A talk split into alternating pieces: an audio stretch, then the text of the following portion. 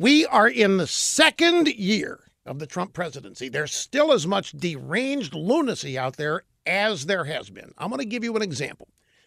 A woman in Sacramento who will not tell us who she is is selling her house. She will only accept offers from buyers who are not Trump supporters. If you're a Trump supporter, you can't bid. Now, the woman selling the property, again, unidentified, supposedly to protect her identity, but from who? Her realtor says that locking out Trump supporters is an issue of principles and morals and ethics. Now, experts say it's not clear if this violates the Federal Fair Housing Act.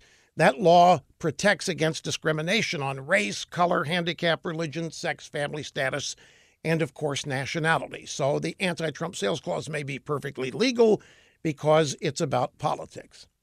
Now, this is hatred pure and simple, but imagine if it was aimed at supporters of a liberal politician. Just imagine if some idiot had a house for sale, but Rick excluded Obama supporters.